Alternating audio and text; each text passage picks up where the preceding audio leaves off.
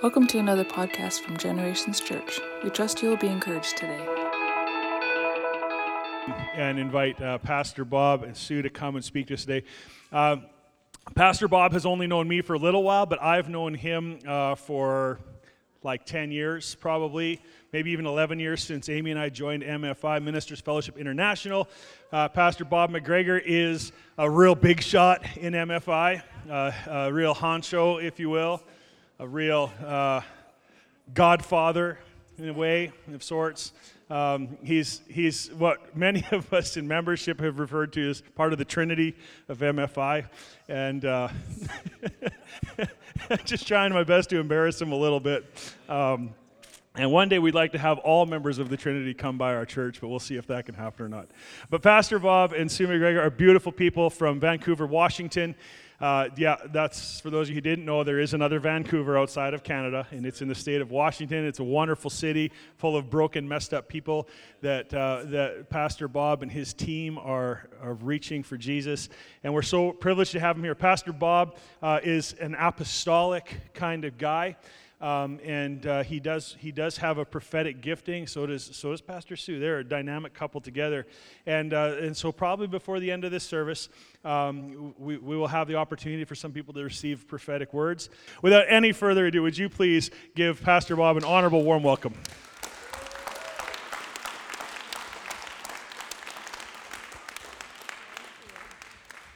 Thank you. We are so blessed to be here in. Uh, your beautiful city. It looked amazing flying in, and it's just even more amazing to see you all that are part of the local expression of what Jesus is doing all over the earth. We get to travel a little bit together now that, um, I don't know, he just started to let me travel with him more, so that's good. Yeah. We're doing. We do a couple. We do a couple international trips uh, a year if somebody will pay for it. So that's good. But we're blessed, and we love. Uh, we love that we're here with you, and God is uh, absolutely expressed in His body here in your church. And I look around and I see what God is doing, and excited for you. I'm excited for your future. I feel your future is like explosive. There's going to be amazing growth. Not that you guys are going to blow up, but that you are going to increase. That's the better word. Yeah. I, I just really quickly, the, the pastor told about fear of heights, and it just inspired me to tell a quick story. Um, when I'm not traveling with Bob, I'm home taking care of our two acres and our little mini farm. Um, Carlisle and I have that. Wait, do you guys have a farm too? No. Yeah, just pastor. Okay, they have a farm too, a little little farm. But uh, I got inspired that the barn, which is really a, an outbuilding with gutters, the gutters were clogging up, and Bob was really busy. I said, "Hey, honey, the gutters really are full of pine needles. It's really time." And he said, I do not have time today. This is not my honeydew day. It's time for me to go to work and do something. So I had a inspiration that I am not afraid of heights. I'm just going to get the big sliding ladder out and go for the the 20 foot uh, you know reach on the the gutters. And so uh, he set the he set the ladder. Did you set the ladder up or did I get the ladder? He got the ladder up, saying, "I'm going to do this later." But me, I just, he's gone, I'm going up that ladder. Well, we also had a man that was working in the house in a, a bathroom remodel at the time, big guy that's part of our church. And so I'm on the ladder, and as soon as I'm done with the section of the gutter, I'm all feeling good about my gutter skills. I get up, down. I have to move the ladder. That's where the problem came because the ladder is so I don't know much about ladders and moving ladders, so I slide but then I decide, ah, it'd be faster if I pull it this way. And the weight of the ladder just cracked me right in the face. And I ended up with a black eye. And I was kind of like feeling sorry. Then I remember the words of my husband wait till I get home. And so I realized that, you know, when we're disobedient, God just punishes us. No, He doesn't. but when you do, that's how at the end of the story. The guy that was in the house comes out and he goes, Pastor Sue, what happened? I, you know, Pastor Bob told me to come out here and check on you because he knew you were going to disobey. And he said, I was supposed to check on you every 10 minutes to make sure you didn't hurt yourself. And so I did have the Holy Spirit, you know, was hovering. I just was in a hurry and rushing. And so I got uh, a little lesson about heights. I like heights, but sometimes when you take a 20 some foot ladder and you try to manage it on your own, you just got to admit that you're weak and you need help. You got to get you got to get help from God sometimes. That's my Is that a spiritual? Okay, well, I love you guys and my husband's going to have a much more in-depth dig into the word for you. But she, she, missed the, she missed the best story. She's full of ideas. She doesn't quit. Uh, we've been married 41 years, and she has ideas about every week. Uh, yesterday, she scared the daylights out of me. She started talking to Travis about wanting to be a skunk trapper. And, uh, and I don't know where that came from. I don't know what inspired that. We just went from having sheep to transitioning to having goats because she wants to take the the wool from the field through the spin through making hats and knitting, and that's kind of her new deal. And uh, so I was excited about that. Had to go to a fabric and uh, fiber festival. That was exciting. fabric and fiber. I, I uh, sat around and, and looked at little shows with the sheep and uh, looked at a lot of fiber and sat out at the food court area with other ladies that were sitting there. And I had my football on my stream on my smartphone while she was doing that. And then she sold three of our sheep, uh, at least she tried, to this Russian man. And she didn't know he was really nice. You know, may God bless you. Okay. And, and, and uh, I had church on a Sunday evening, and she stayed home to meet the Russian to, to sell him our sheep. Well, he turned out to be like a, a Russian butcher, you know. I'm not a shepherd, I mean, butcher, Russian butcher. And, uh, and uh, we have two fields with a chute in between the two fields where they graze. And somehow this Russian butcher put my wife right in the middle of the chute as he threw a two by four at my ram, about 150, 175 pounds, running full blast for its life, right into a four by 20 foot chute where my wife stand right in the middle. Well, lo and behold, she got mowed over. And um, all I remember, I was trying to wrap up this great service. God's moving.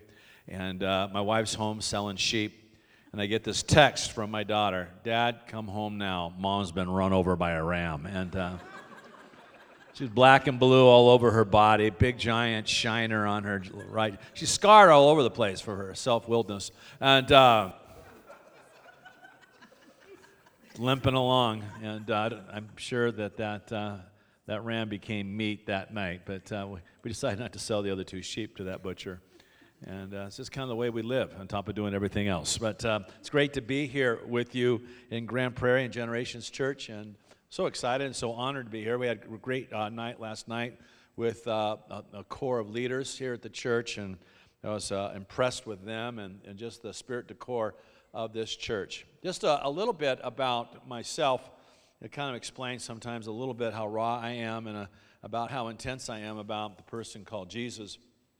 I was raised in Southern California and uh, came from one of those families that's a tragic story where uh, dad is a drunk and, and mom uh, it becomes a paranoid schizophrenic and a hoarder. And uh, it was one of those things where child protection services would come in. We just kind of dodged them and knew how to escape social services, not to get taken away from the home. Dad abandons the family, and my mom's left with talking to voices and collecting garbage. So I spent my youth being evicted from house to house and uh, uh, living in trash and living in garbage, uh, sexually molested for seven years, and uh, with no brains and no athletic uh, uh, bent, I decided I'm going to become a football player. It's the way I'm going to get out of my hometown. I'm going to get a scholarship. I don't know what God gave me that idea, but I, I actually achieved that goal and got out of town. But the problem is, I had a whole lot of stuff in me, as you can imagine. No one ever came over to our house. I lived about a mile and a half from where Sue lived, and when we started dating when I was 19 and she was 18, she didn't know where I lived and she didn't know my phone number. This is pre cell phone days. I know some of you millennials like, what is that like? And uh, you have a thing called a landline, okay, and you and you call, but. Uh, you know, one day, you know, after dating her for six months, she didn't know how I how to get a hold of me. She didn't know where I lived. I was like mystery man that showed up at her house every day. And uh, I told her my story, and she didn't really believe me at first. She's a great believer today because she's had to live with the realities of those things until my mom died in 2003. uh, taking care of my mother and all the other junk that I had. And, and she was just, she is as wonderful as she sounds. She's a wonderful, wonderful person. And, you know, I fell madly in love with her and just thought she was the, she was the ticket to my salvation out of all the pain of my childhood. Well, that doesn't take place. How many people know that a person cannot take the place what only God can supply? Jesus said, I'm, going to give you water. If you drink it, you're not going to be thirsty anymore. Only He can really, really satisfy. And I love her. She's met a great need in my life, and uh, we're partners in crime and extending the kingdom of God. But I was horribly stifling and smothering her and psychologically messed up, trying to deal with all my overachievement issues, and went off to the Northwest, and that's how I got to the state of Washington, played college football, and uh, basically had a, a breakdown. I, I, I broke down, I was suicidal, I stopped eating sleepwalking, I was paranoid, had obsessive thoughts, and I was a pretty messed up individual. And uh, all of a sudden, Jesus starts bringing Christians by me and starts sharing the gospel with me, whom I resisted with great intensity because I blamed the Catholic Church for my mom's issues. And so I was this naturalist, this moralist who hated Christians. And so I spent a year really kind of resisting them, and I was tagged by my college prof as the devil's disciple, but yet I was more and more and more miserable. I was so opposed to the gospel that when I did get converted, you know, today if someone raised their hands and pray for, with Christ to come into their life, man, we, we throw a party and, and we just gather around them and encourage them. It was just the opposite with me. All the people who witnessed to me when I wasn't a Christian didn't believe I truly got converted. So I was questioned for a whole year how sincere my commitment was. No one was going to let me off the hook. They didn't believe I got saved. And uh, so that's how I got encouraged into the kingdom of God. But uh, I knew I had gotten delivered out of Colossians says he's translated us from the kingdom of darkness into the kingdom of his dear son.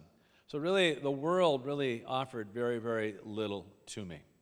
And uh, I, I, I, felt, and I used this term for years, that I got vomited out of the world. So there really wasn't much to impress me about the world, about philosophy in the world, about style and fashion about anything that really took place in the world because I just felt like I was just chewed up and spit out. And really, I hung on to the only thing that really started bringing me life, and that was Jesus. And my wife gave her life to Christ, and, uh, and uh, we've been serving Him ever since. 22 years ago, I, I started a church, and, uh, and uh, in that church, I, I, I wanted to create an atmosphere in that church that I'm going to share with you today. And I hope it's not uh, um, I hope I'm not preaching myself. If I say anything, it's only to give a little credibility that I that what I'm saying I've watched work, and not that my church has arrived or it's you know it's the it's the it's the model that everybody needs to look at. But there is some credibility behind I think what I'm going to share with you today. I, uh, when I come to share at a church for the first time, I, I really want to preach a, a life message where I can impart a, a particular grace to that particular church. Not just a message, but a message that I carry with me. Paul said in, in Romans 1, verse 11, he says, I desire to be with you that I might impart to you some spiritual gift, some charisma. And that's my hope today is to, to impart something in you that has to do a little bit with what I've done with my own, with my own church. I'll tell you a story first, and I'll get back to my church that we started 22 years ago, and then we'll get into our message. But in, in 1732, five years after a prayer meeting started that lasted 100 years, in a place called Moravia at a, at a count's estate by the name of Zinzendorf.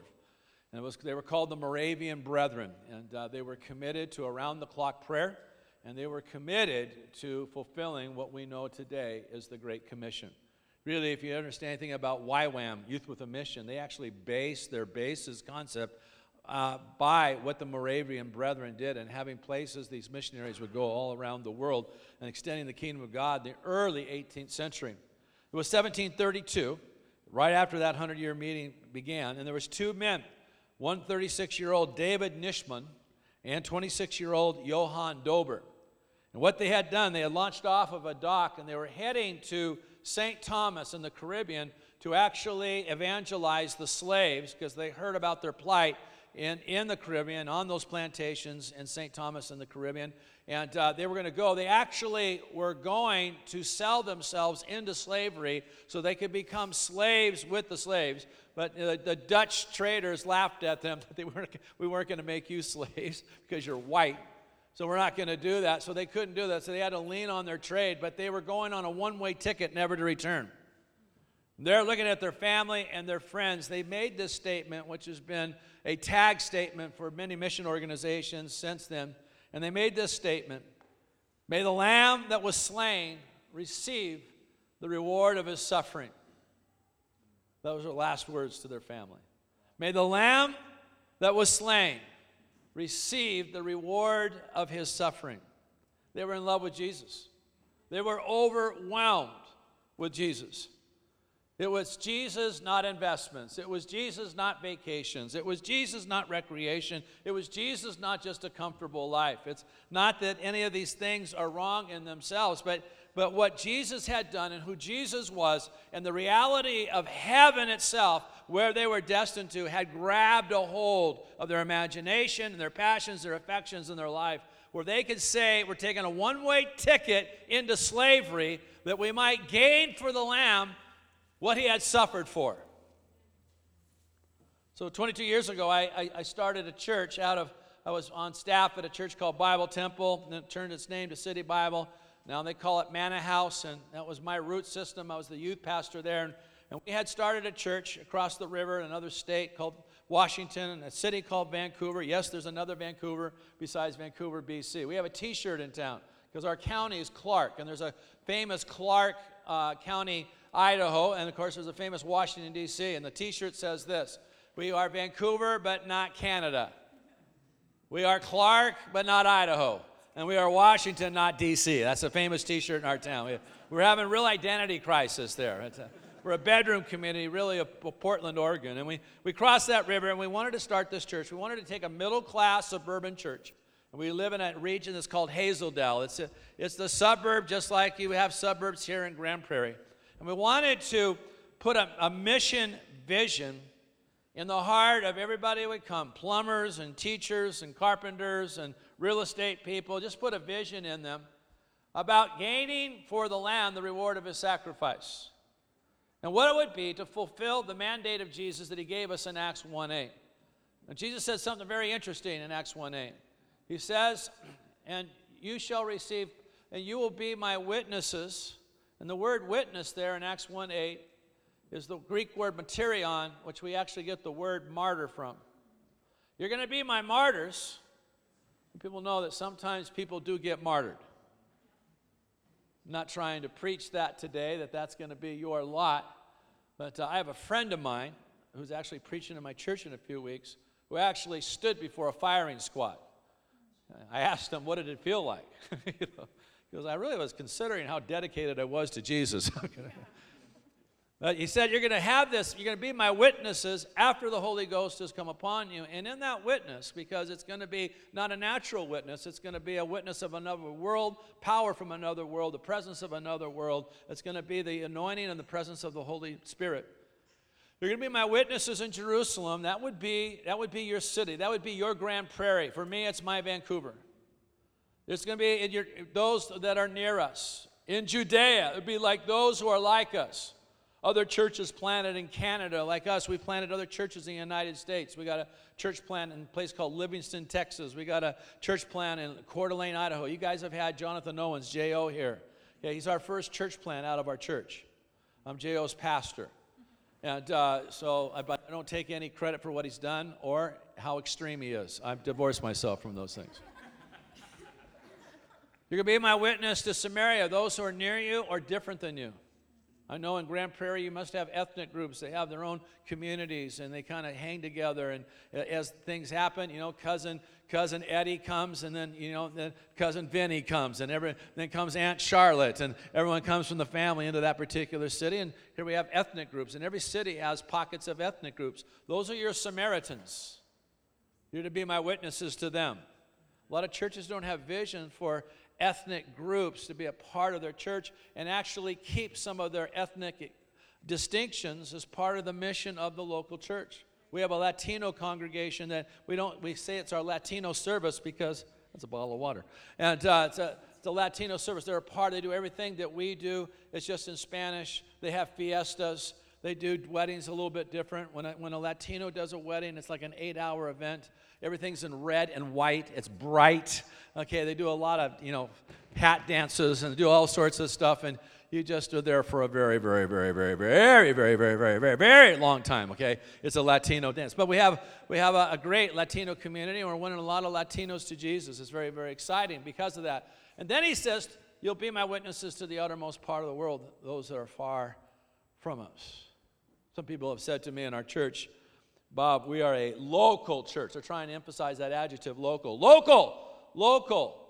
But let's let's pretend Let's pretend that it's you and me against 6.8 billion people, 7.1 billion people in the earth, and we are the church. This is it. There's no other church in any other community. Jesus was a Canadian, lived in Grande Prairie, suffered on a cross outside of town, rose again three days from the three days after that particular event, and told us to wait in a gym at a pre Christian school, because I wasn't Christian yet because Jesus hadn't been raised from the dead yet. And he gives us a commission. We're it. I want you to reach those 7.1 billion people. There's no YWAM. There's no World Vision. There's no, you know, World Center Bureau of Missions. There's no missiologists. It's just us with just the money we have how would we live? What we do is we become Christian socialists. We think George will do it, someone else will do it. I always love people that just want to keep taxing people to help the poor because they don't want to personally help the poor. We just want to kind of put it on, we'll pay for it. We've actually proven in our country that people that believe in limited government actually are personally more charitable than people that believe in big government. I'm here not here to get political, but I'm here to kind of we always there's somebody's reaching the Muslims, someone's reaching the Buddhists.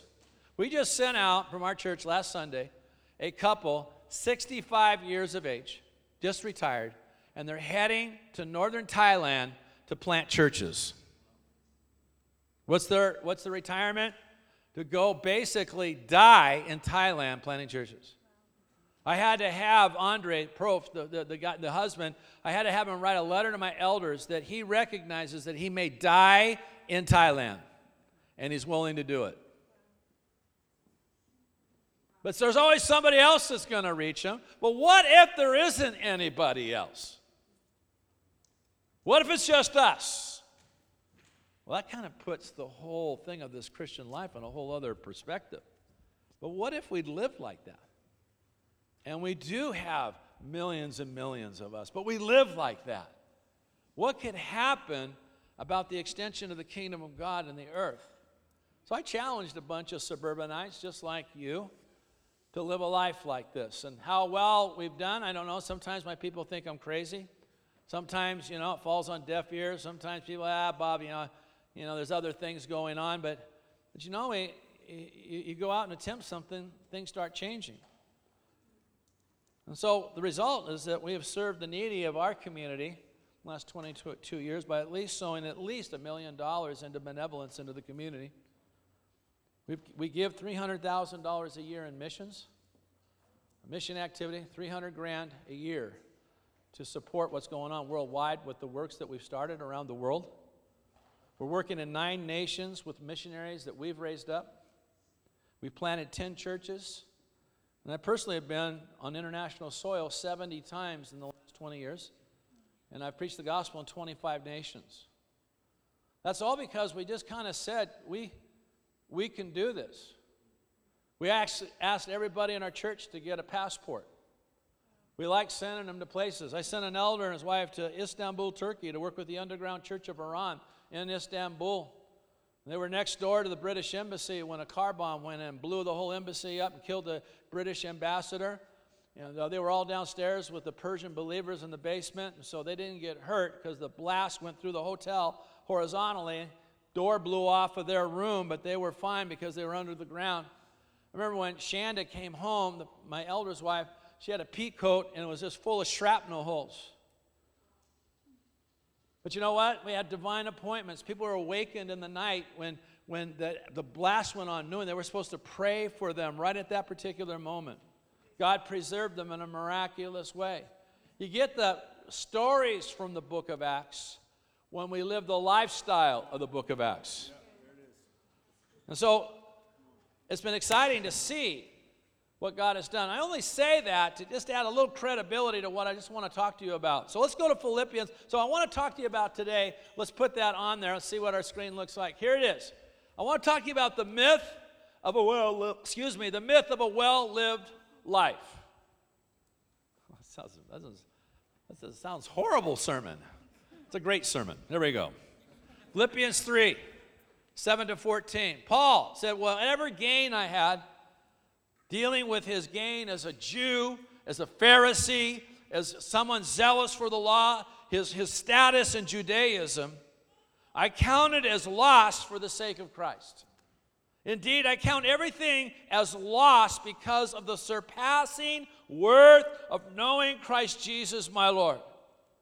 For his sake, I have suffered the loss of all things and count them as rubbish. Actually, the word means human waste in order that I may gain Christ and be found in Him. We sang it today. Not having a righteousness of my own that comes from the law, my efforts, my achievements, my moral perfection, but that which comes through faith in Christ, what He has done, who He is, and the righteousness from God that depends on faith. That I may know Him. Notice that Paul's not a user of God Paul's not a manipulator of God, Paul is a lover of God. My passion is to know him and the power of his resurrection. I mean, that's cool. Jesus raised from the dead, the tomb rolled over, angels showed up, guards basically passed out, fled from the scene. I mean, I want that type of power. I want God turning things around. It's so exciting. The power of resurrection is so exciting. We all of a sudden uh, we've been jobless, and I went from jobless to making six-figure money like overnight. How did that happen? It was the resurrection power of God. But I tell our people, God only raises dead people. With the power of resurrection, we also have to do the next thing that He says.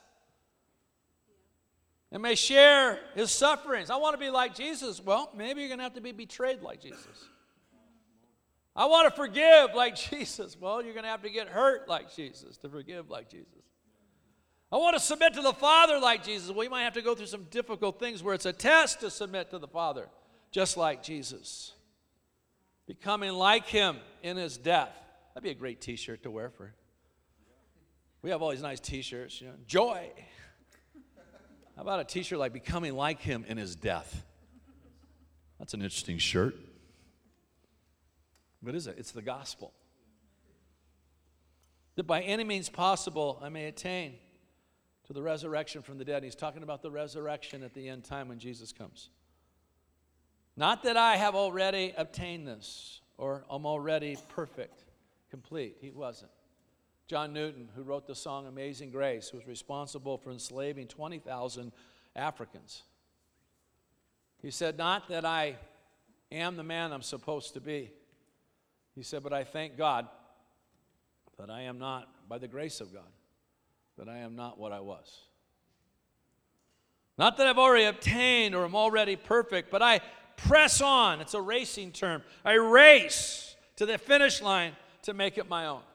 I want to know Jesus. I want to become like Jesus because Christ Jesus has made me his own. I want to be as committed to him as he is to me. Brothers, I do not consider that I made it my own, but one thing I do forgetting what lies behind, straining forward to what lies ahead, I press toward the goal of the prize of the upward call or the heavenward call of God in Christ Jesus. I don't think Jesus is going to be too concerned the day we stand before Him about our accolades in life, about our investments, about our recreational toys. Not that I can't have those things, it's just that he's not going to be impressed with those things. What I did in my work and what I achieved, and even in ministry, or my name in the body of Christ. I know Christians who do incredible things that the body of Christ will never know about who they are. Jesus does.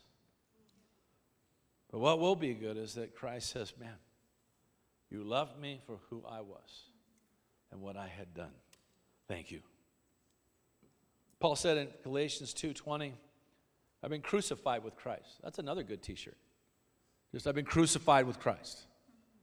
So we got all these things about, you know, joy, peace, you know. You can do all things. But how about I'm crucified with Christ? It's no longer no longer I who live. He took over. He made me his own. It's about him. But it's Christ who lives in me. And the life I do now live in this body, this flesh, I, I live by faith in the Son of God. See, faith has an object. His name is Jesus. Our faith is in a person. What's Christianity about? It's about the person Jesus. That he would possess us and live his life out through us. Why can I trust this? Because he loved me and he gave himself for me. I've been with some of the most radical frontline missionaries in the world. I'll never forget being in Kabul, Afghanistan. A young couple from Colorado, two young kids, probably they were no older than 25 years of age. I was staying at a, at a basically kind of a safe house at what they call the YWAM base in, in, uh, in Kabul, Afghanistan. Wasn't much. And they kind of hosted me. I was getting ready to fly out of the country the next day. They said, Pastor, will you pray for us? We want to know if dad, that's what they called God, dad. So, oh, how sacrilegious. Jesus said by this, you say, Our Father, Abba. Our Abba, our daddy, our papa. He says, We want to know if dad wants us to go to Kazakhstan. We got enough money for a one way ticket and to get some mules to go up into the high country to this unreached people group with these two little kids. They could have been like three and one.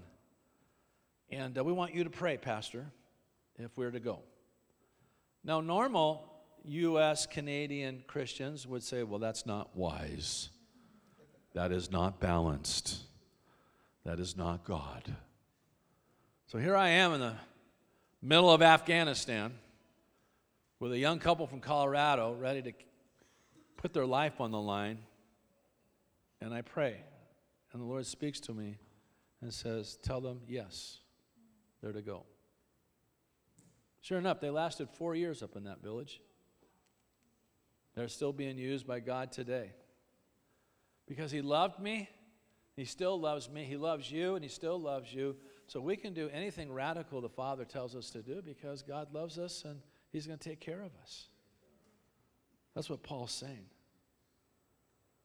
Paul said, Far be it from me that I would boast except in the cross of our Lord Jesus Christ by which the world has been crucified to me and I to the world.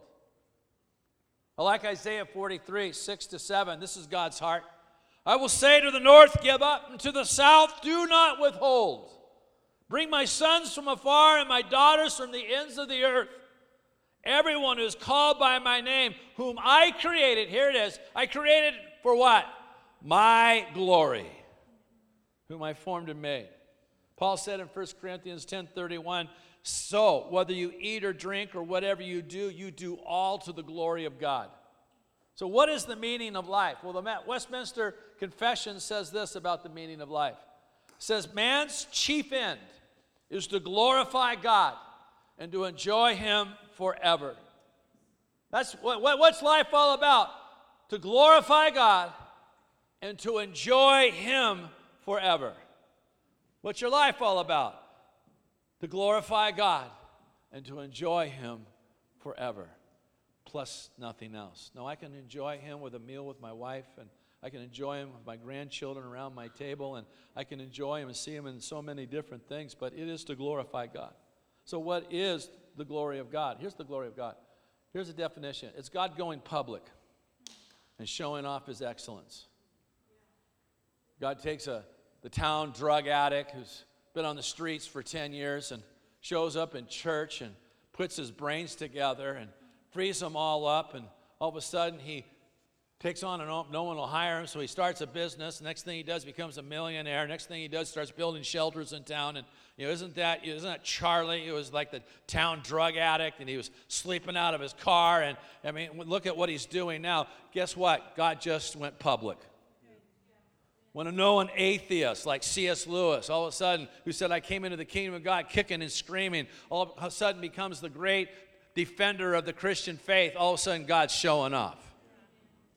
There's a friend, there's a man I know, a wonderful man of God. He's in his last days of his life, last years of his life. His name's Emmanuel Cannistraci. His wife, he had a healing ministry back in the 1950s. His wife was stricken with polio. Back in the 50s, when you were stricken with polio, you were stricken with polio.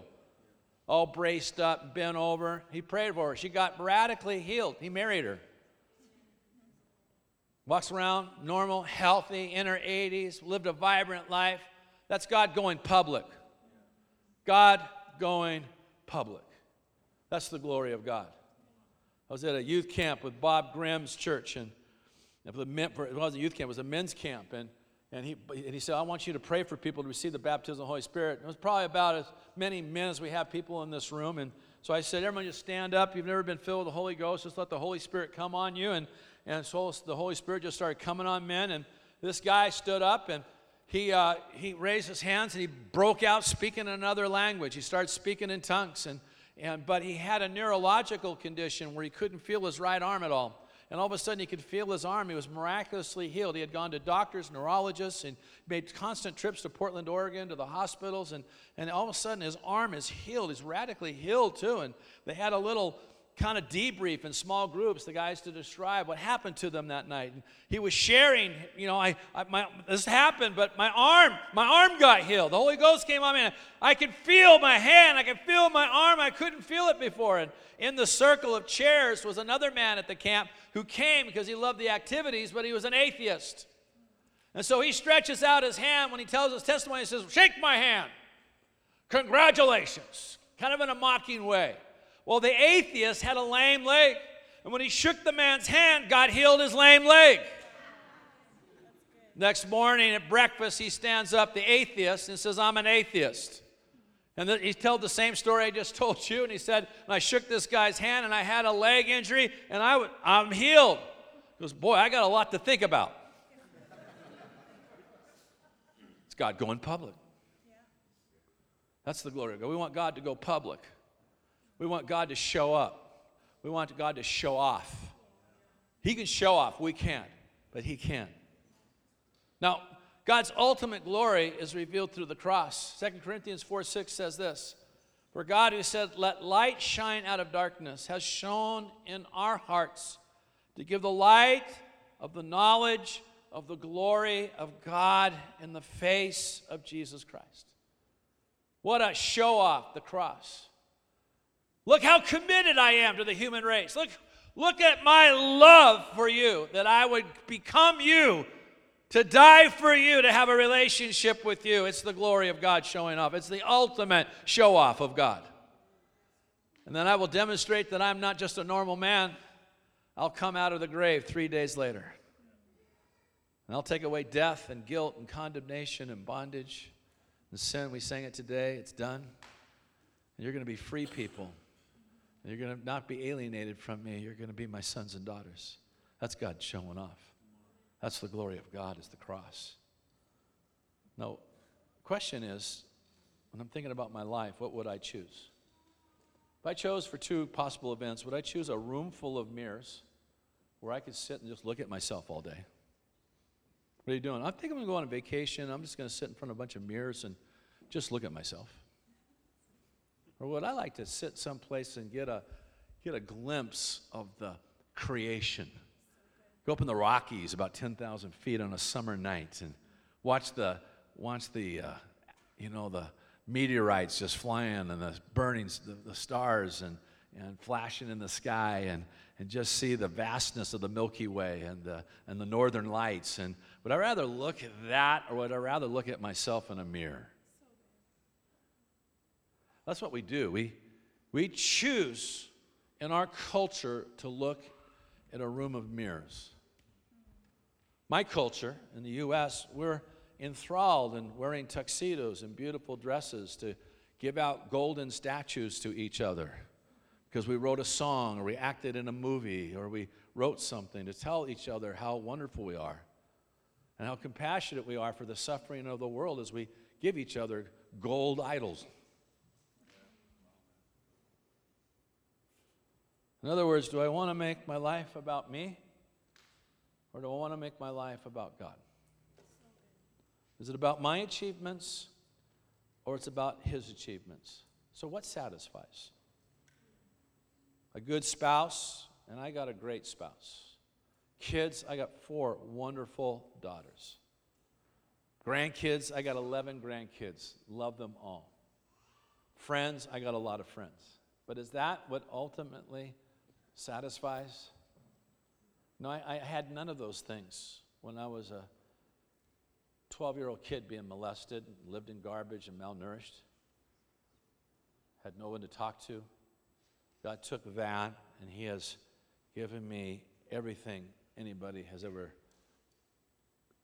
you know, strived for in our culture. Jesus said it this way if you try to save your life, you're going to lose it. But if you're willing to lose it, you will find it. Is that what really the purpose of life is? Barbecues in the backyard, summer games, and you know, we have a cabin near a mountain. We, we enjoy that. But is that the meaning of life? Is it a fun retirement? You know, we get a RV and we get, you know, out of the snow in the winter and go to some sun country place down in Arizona and you know, we travel once a year to Hawaii. We do a European trip every two years. It's just kind of fun retirement? Is it, is it looking good physically?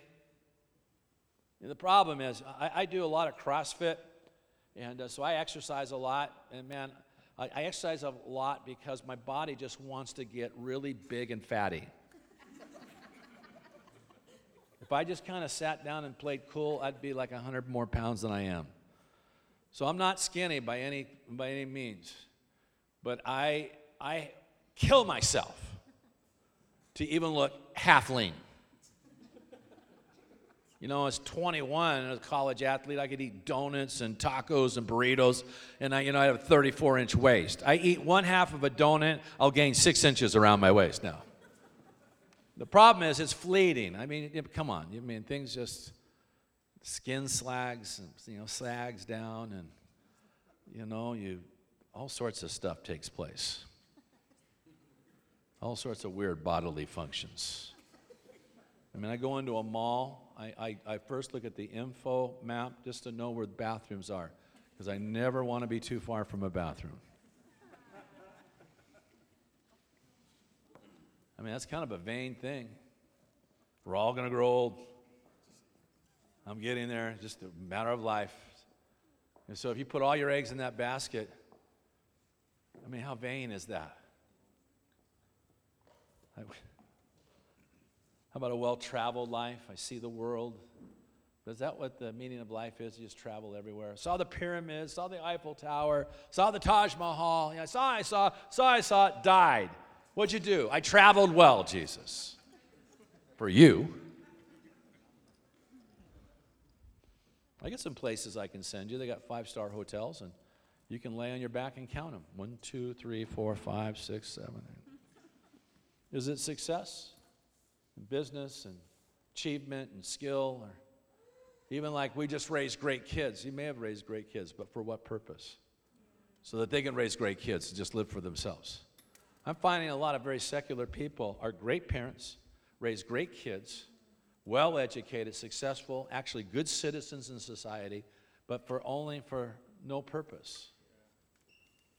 Is it for financial security? I mean, our present president, I mean, he just throws all financial security out the window. He tweets one day, stock market goes up. Tweets the next day, stock market crashes. I mean, if you're putting your faith in the stock market, okay, with my president, you're depressed every other day because one tweet just sends it flying. Who satisfies us is God and the joy of bringing others into relationship with Him. Listen to this scripture Isaiah 26 8. Yes, as your judgments unfold, O Lord, we wait for you. We desire your fame and reputation to grow. We desire your fame and your reputation to grow. 1 Peter 3:18 says because Christ also suffered once for sins, the just for the unjust, to bring you to God. That's what ultimately brings glory to God. May the lamb that was slain receive the reward of his suffering. So, question Can I really, really live a life that will unify all the things in life? Things like work and fitness and romance and family and taxes around one single passion of seeing God glorified and people coming to know Him? And the answer is yes. It's not that I can't have a nice car or a vacation home or, you know, we do this and I have this thing that just refreshes me. It's we do leisure here and it renews us. I can't have those things, but they can't be in the center. The purpose and the mission of God that He wants to bring people to Him who right now are worshiping other idols. They're not like golden calves, they're idols of money and image and beauty and vanity and power and image. They're worshiping something else to bring them to Him to become worshipers of Him. John Piper says missions exist because worship doesn't. They're worshiping someone else make them worshipers of Jesus. Travis was telling me last night, and I do agree with him, that we really love to worship at our church, and you really do. You got a tremendous worship band, and, and I appreciate his heart for worship, but you got literally thousands of people in Grande Prairie, Prairie that are not worshiping. What was that restaurant we went to last night? Was that Earl's? Yeah. You know, they were doing community around the bar. I, I, like, I kind of am interested in bar sociology. Because they really are trying to do what you and I do.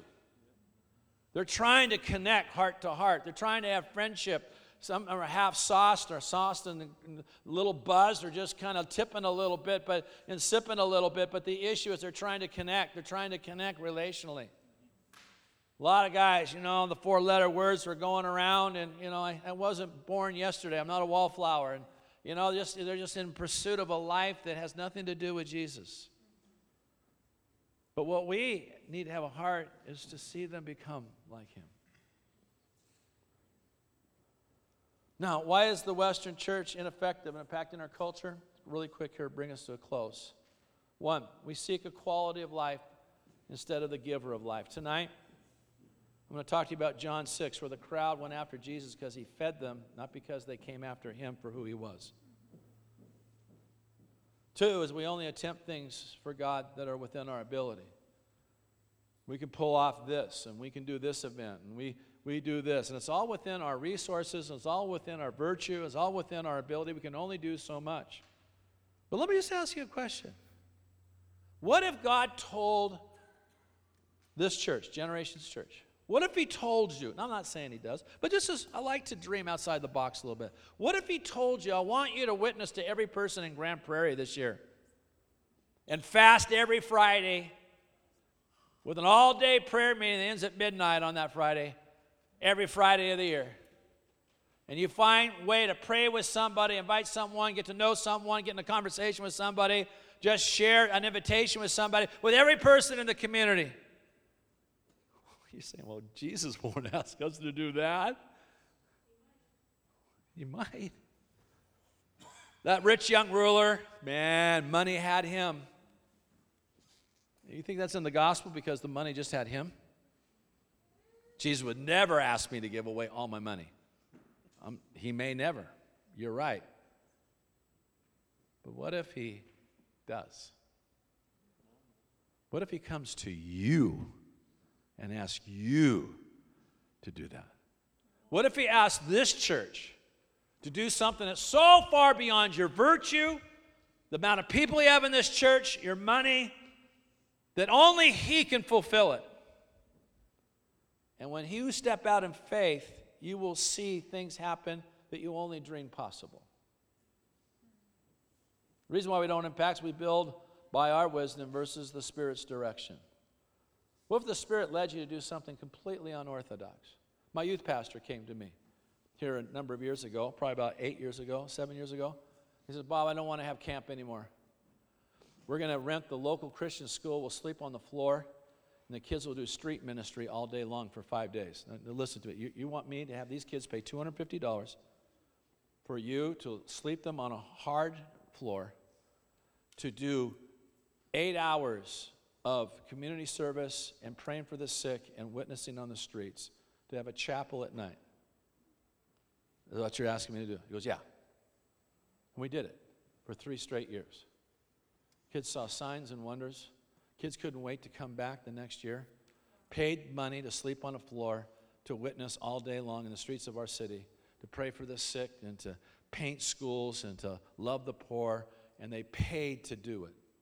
Other churches started belonging way outside of my box. But the outside of the box brought the miracles of God. We desire image and fame instead of God's glory. I mean, we're into personality cults in our, in our, in our church culture. My son in law is a very famous preacher. His name is Chad Veach. My oldest daughter married him. And because I know Chad, I get to meet, and my Sue gets to meet famous people. It's amazing how people just are just, uh, they're just, oh, wow. Had a 16 year old kid at a conference. He said, You know Chad Veach? You're Chad Veach's father in law. I used to be known for who I am. he says, Wow, it must be so fantastic, like at Thanksgiving and Christmas at your house. And, oh, yeah, we just kind of sit at his feet and, you know, angel, angel dust just kind of comes down from heaven on the tree and on us as we're way too image conscious. Chad's a great young man, building a great church but just that we make idols out of things. We're, we're, not, we're, we're not overwhelmed enough on who Jesus is and what he's done. So I want to end this by answering this question What is the desire of my heart? And I want to take you to what's called the 268 Declaration from the Passion Conference. I'm going to read it to you right here. Then we're going to stand, and as we stand, the worship team can come on up here and we're going to say it together. But listen to this. Is this just describing the passion of my heart. For your name and your renown are the desire of our souls. At the end of the day, in order for our lives to count, it has to be about one name. As Christians, our hearts and lives need to be reflecting and moving us towards compassion and sharing the good news with the world simply because we are overwhelmed by who He is and what He's done for each and every one of us. His name and His renown needs to be the desire of our souls and the driving force in all that we do. Does that confession capture you a little bit? It captures me. I'd like the worship team to come on up here if you guys would come up. Thank you. Would you stand to your feet? I'd like you to do something with me. You say, Well, I won't do this just because you're asking me. Okay, then don't. Or you may not want to do it because I don't know if I can really say that out of my heart. I respect that. But why don't we just say this together? Let's put that back up there, Doug. Thank you. Back and go back to it. There we go. Let's make this our statement together. Would you say it with me? Let's start. For your name and your renown are the desires of our souls. I can't hear you. At the end of the day, in order for our lives to count, it has to be about one name. As Christians, our hearts and lives need to be reflecting and moving us towards compassion and sharing the good news with the world simply because we are overwhelmed by who He is and what He's done for each and every one of us. His name and His renown needs to be the desire of our souls and the driving force in all that we do. I pray, Father, this morning in Jesus' name. Pray, Lord God, that you would play across the strings of our heart, even as we worship I just pray that worship would just kind of we kind of build an altar, Lord. Examine our hearts. Paul said to the Corinthians, Lord, examine your hearts to see if you're in the faith.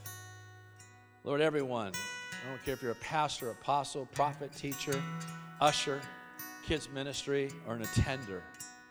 We just have to examine our hearts constantly.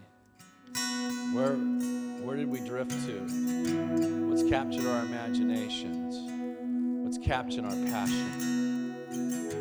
Lord, I pray in Jesus' name today that you will knock on the door of our heart, stir us a little, make us uncomfortable, so that not that Lord, that not great things would take place in our life because you're a good Father. and You want great things to come upon us but as the result of us wanting to see your name and your glory seen throughout the earth.